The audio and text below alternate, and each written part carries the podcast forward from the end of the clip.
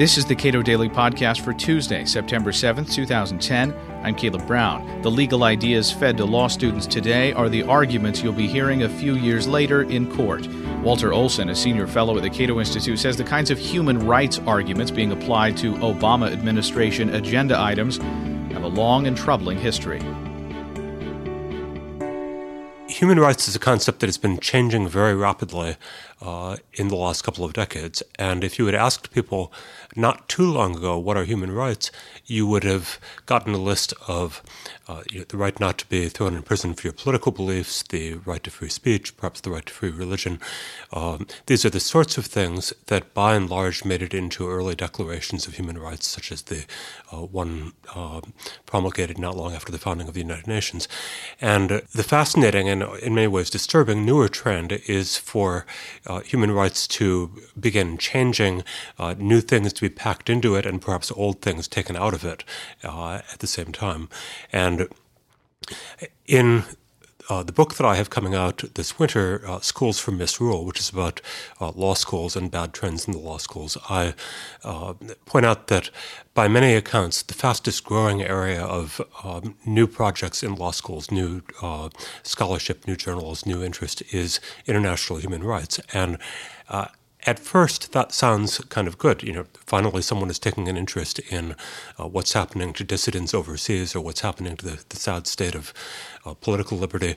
Uh, unfortunately, that is not much of what's going on. What's going on is that uh, the law school thinkers have been throwing themselves enthusiastically into this process of redefinition, uh, in which things that might be politically desirable or might not, we can argue about that, uh, are redefined as things demanded by international human rights, uh, which leads to at a minimum, a new kind of moral suasion. For example, uh, Roger Pilon talked about how uh, things like a uh, right to health care or a uh, right to a job uh, are now included in lists of human rights. At a minimum, a country that adopts a more laissez faire approach to that uh, can find itself under moral disapprobation. it can, um, and indeed is, the target of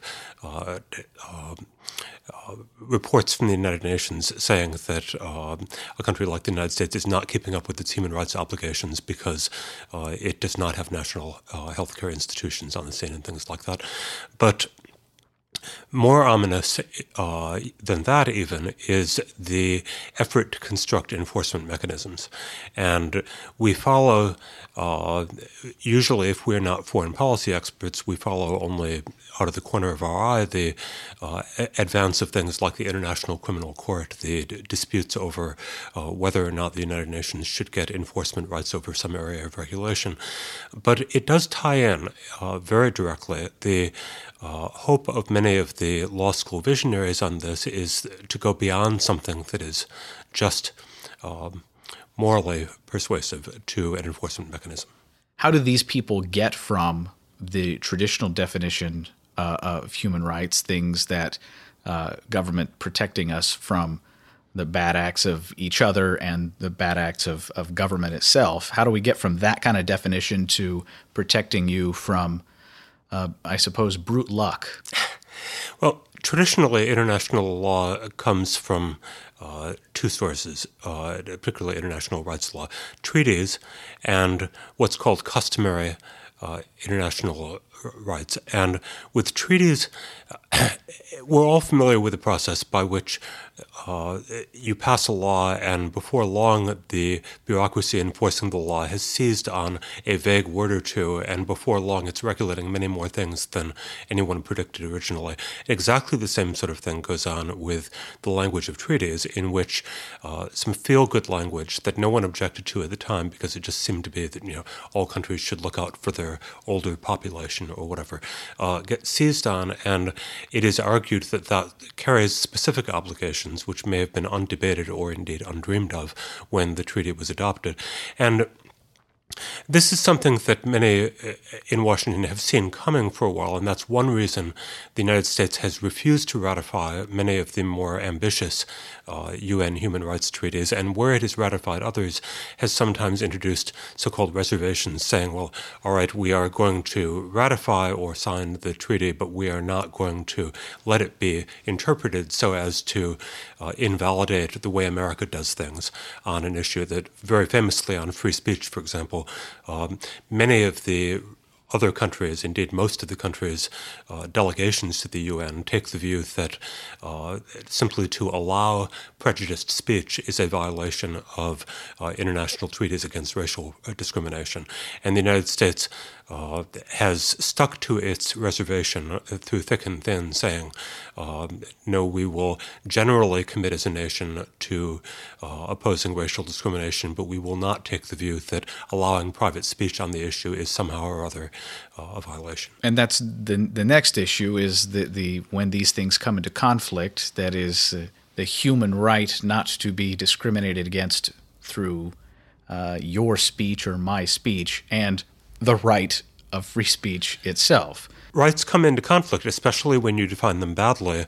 Rights are much more likely to come into conflict with each other. And uh, the newly minted rights handed out by the new international law system very often come into conflict with what uh, we as Americans, uh, particularly if we're libertarian, recognize as uh, traditional rights of individual liberty.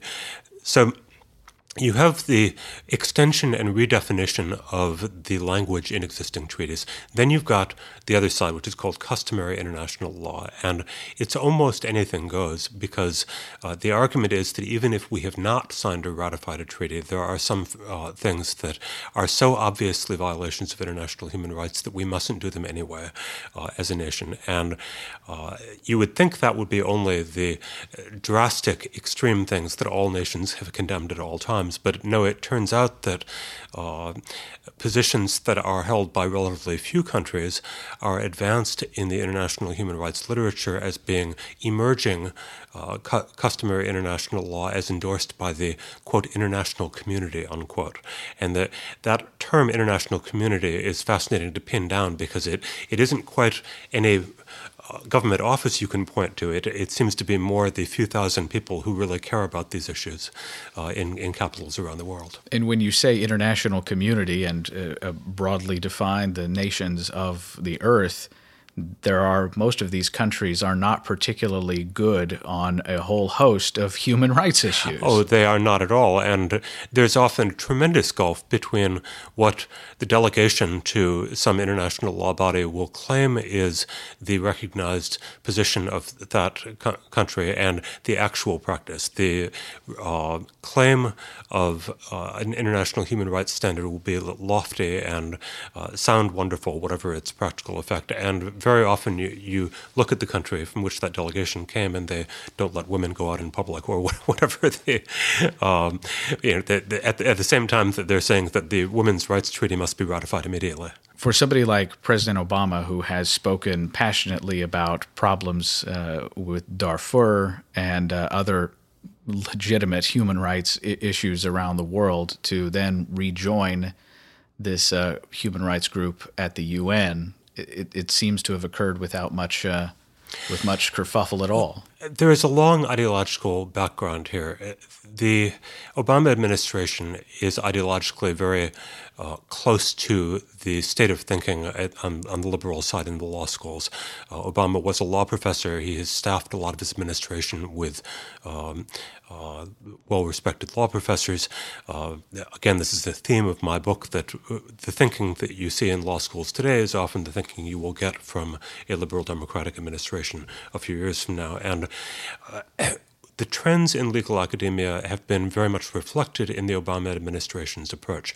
He has most famously chosen for the State Department's key legal official, uh, Harold Koh of Yale Law School, who is the best identified academic with uh, the, of, of, the new international human rights, uh, and he's staffed various other positions too. So clearly, the Obama administration is much friendlier toward the new ideas of broad international human rights.